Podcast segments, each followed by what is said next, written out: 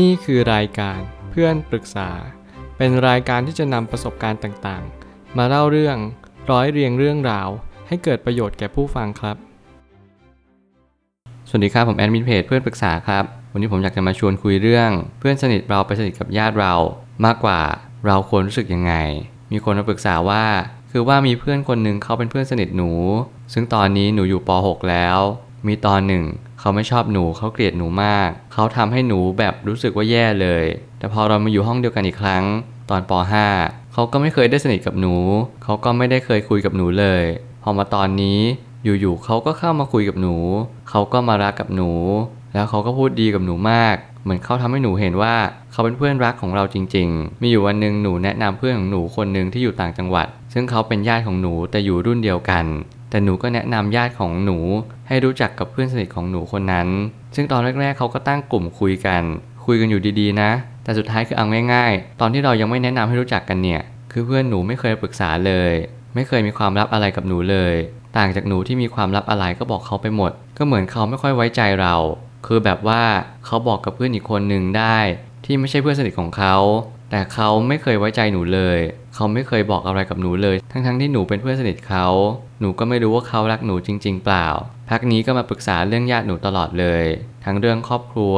เรื่องต่างๆ คือเหมือนเขาไว้ใจญาติหนูมากกว่าตัวหนูเอง และอีกอย่างคือเพื่อนหนูเขาไม่เคยเจอญาติหนูเลยนะ แต่เขาก็เลือกจะไว้ใจมากกว่า แล้วหนูลองให้ญาติถามเขาดูว่า ระหว่างหนูกับญาติหนู เพื่อนคนนี้ไว้ใจใครมากกว่ากัน เขาก็ตอบว่าไว้ใจญาติหนูมากกว่า แล้วเวลาที่หนูแนะนำอะไรดีๆ กับเขาเขาก็ไม่เคยจะรับฟังหนูเลย อยากจะรู้ว่าเขาเห็นเราเป็นเพื่อนสนิทคนหนึ่งจริง ๆ หรือเปล่า ข้อความปรึกษานี้สะท้อนอะไรบางอย่าง ถ้าเราตั้งใจฟังและเราพินิจพิจารณาจริง ๆ เราจะเห็นว่า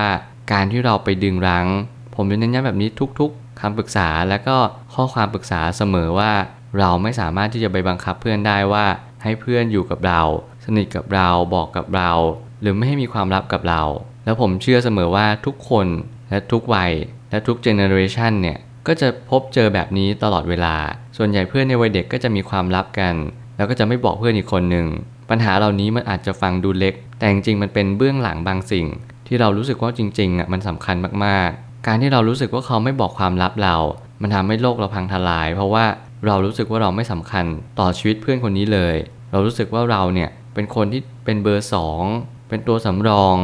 เราไม่ใช่เป็นตัวหลักตัวเอก หรือเป็นเพื่อนสนิทจริง ๆ แล้วผมเชื่อเสมอว่าการที่เราต้องการเป็นเพื่อนสนิทเนี่ยมันไม่ใช่เพียงแค่ว่าเราต้องการที่จะเป็นเบอร์หนึ่งอย่างเดียว แต่เราต้องการที่จะให้เขายอมรับในตัวเราจริง ๆ ว่าเราเป็นคนแบบนี้นะ ฉันยังอยากอยู่ข้างๆ เธออยู่ ฉันยังอยากรับฟังปัญหาเธออยู่ แต่ในความเป็นจริงแล้วชีวิตอาจจะไม่ได้เป็นแบบนั้นทั้งหมด การเผื่อใจเอาไว้ การยินดีที่เขามีเพื่อนสนิทอีกคนหนึ่ง เป็นสิ่งที่สมควรอย่างยิ่ง แล้วเราทุกคนต้องฝึกตรงนี้ด้วย ผมเลยตั้งคำถามขึ้นมาว่า บางครั้งการที่เพื่อนเราไปไว้ใจกับอีกคนมากกว่า ก็ไม่ใช่เรื่องเลวร้ายมาก แต่แน่นอนว่าเราจะต้องเสียความรู้สึกกันไปบ้าง นี่เป็นเรื่องธรรมดาที่ทุกคนต้องเจอ เพื่อนสนิทปันใจให้กับอีกคนหนึ่งแต่จริง ๆ แล้วเราก็รู้สึกแย่นั่นแหละ แต่เราต้องถามตัวเองก่อนว่าเราสนิทกับเขาจริง ๆ หรือเปล่า บางครั้งก็สนิทกับเขาเพราะว่าอะไร บางคนมีเพื่อนสนิทที่อาจจะมีช่องว่างกันตั้งแต่แรกอยู่แล้ว บางครั้งเราอาจจะไม่ได้สนิทใจกันจริง ๆ จนถึงขั้นเรียกได้ว่าเป็นเพื่อนแท้เพื่อนสนิทกันจริง ๆ การที่เขาไปสนิทกับอีกคนหนึ่งเนี่ยก็อาจจะไม่ใช่เรื่องแปลกอะไร เพียงแต่ว่าเราต้องสังเกตสิ่งต่างๆ เหล่านี้ให้ละเอียดถี่ถ้วนว่า เราสามารถตอบโจทย์เพื่อนได้จริง ๆ หรือเปล่า เพื่อนเขาต้องการความสัมพันธ์แบบไหน บางทีก็อาจจะยังไม่รู้ตัวเองก็ได้ รวมถึงตัวเราเช่นเดียวกัน ผมคิดว่าวัยเด็กเนี่ยอาจจะต้องเป็นวัยที่หาประสบการณ์ไปเรื่อยๆก่อน สุขๆทุกๆ เราก็เรียนรู้กันไป การคาดหวังและผิดหวัง บางครั้งสมหวังบางครั้ง ไม่สมหวังเนี่ยมันเป็นเรื่องธรรมดาสามัญใจเย็นๆค่อยๆคิด ไม่จำเป็นต้องคิดมาก ไปถึงขั้นไม่ยอมเรียนโดดเรียน หรือมองว่าเพื่อนสนิทเนี่ยจะต้องมีแค่คนเดียว จริงๆ ถ้าเกิดสมมติว่าเพื่อนสนิทเราไม่สนิทกับเราแล้ว เราไปหาเพื่อนสนิทอีกคนหนึ่งก็ได้ ไม่ได้ผิดอะไร ถ้าหากว่าเพื่อนสนิทเราไปไว้ใจอีกคน ก็ให้ลองดูว่าเขาเป็นคนดีจริงๆไหมเขารับฟังและเป็นที่ปรึกษาที่ดีหรือเปล่า ถ้าเป็นเพราะเหตุผลนี้ก็ไม่น่าแปลกใจ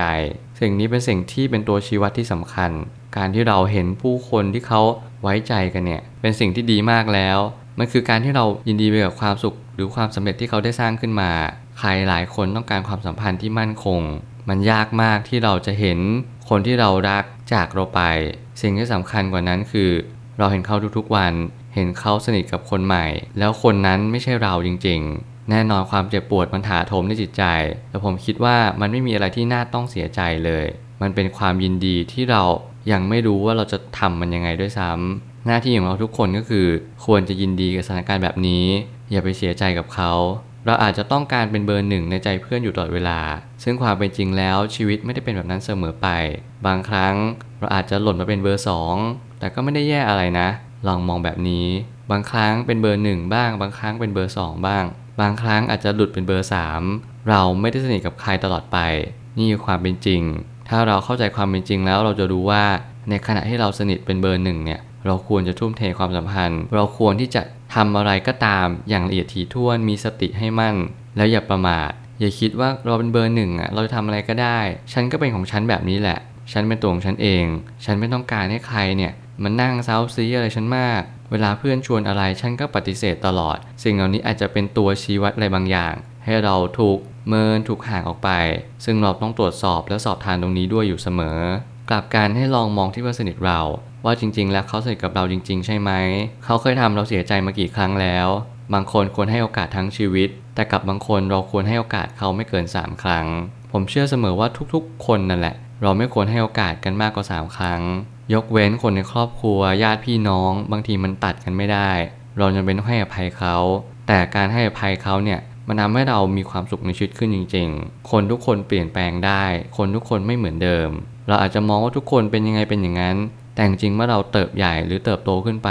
เราจะเรียนรู้ว่าทุกคนเปลี่ยนแปลงไปเสมอ ไม่มีใครหยุดอยู่กับที่ ไม่มีใครไม่มีความเปลี่ยนแปลงอะไรเลย อย่างน้อยที่สุดก็เปลี่ยนแปลงนิดๆหน่อยๆอย่างมากเลยก็พัฒนาชีวิตให้ดียิ่งขึ้น อะไรที่ไม่ดีก็ตัดทิ้งไป คนแบบนี้ก็ยังพอมีอยู่แต่น้อยมากๆ สุดท้ายนี้ความรู้สึกของเพื่อนสนิทที่แท้จริง ต้องเป็นอะไรที่สนิทใจจริง ๆ หากเราสัมผัสสิ่งนั้นได้ แล้วนั่นถือเป็นความรู้สึกที่มีคุณค่ามาก แต่อย่าลืมกฎในชีวิตว่า ไม่มีอะไรอยู่คงเดิมตลอดไป การเปลี่ยนแปลงเป็นเรื่องธรรมดา ถ้าใครเจอเพื่อนที่สนิทใจจริง ๆ ผมก็ขอแสดงความยินดี และขอแสดงความเสียใจว่าวันหนึ่งถ้าเกิดสมมติว่า อะไรมันเปลี่ยนแปลงไป คุณจะอยู่ได้ไหม คุณจะอยู่อย่างไร ถ้าหากคุณไม่เข้าใจความไม่มั่นคง และก็มีความเปลี่ยนแปลงเป็นธรรมดาเนี่ย คุณจะทุกข์หนักมาก ผมจะพูดแบบนี้ไม่ว่าจะวัยใด เพศใดก็ตาม ว่าทุกอย่างไม่แน่นอน นี่คือความเป็นจริงและนี่คือความที่มันเป็นพื้นฐานของโลกใบนี้ เราไม่จำเป็นต้องย้อนแย้ง กับความรู้สึกตัวเองว่า อย่าไปสนิทกันมากเลย เราไม่ต้องทำแบบนั้น เพียงแต่ให้เรารู้มีสติ แล้วก็เข้าใจว่าวันหนึ่ง มีพบก็ต้องมีจากเป็นเรื่องธรรมดา สนิทมากแค่ไหนสุดท้ายก็ต้องจากกัน สิ่งเหล่านี้เป็นสิ่งที่ย้ำเตือนเราว่า เราสนิทได้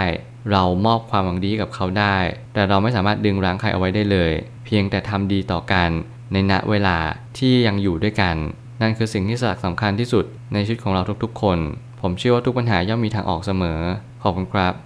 รวมถึงคุณสามารถแชร์ประสบการณ์ ผ่านทาง Facebook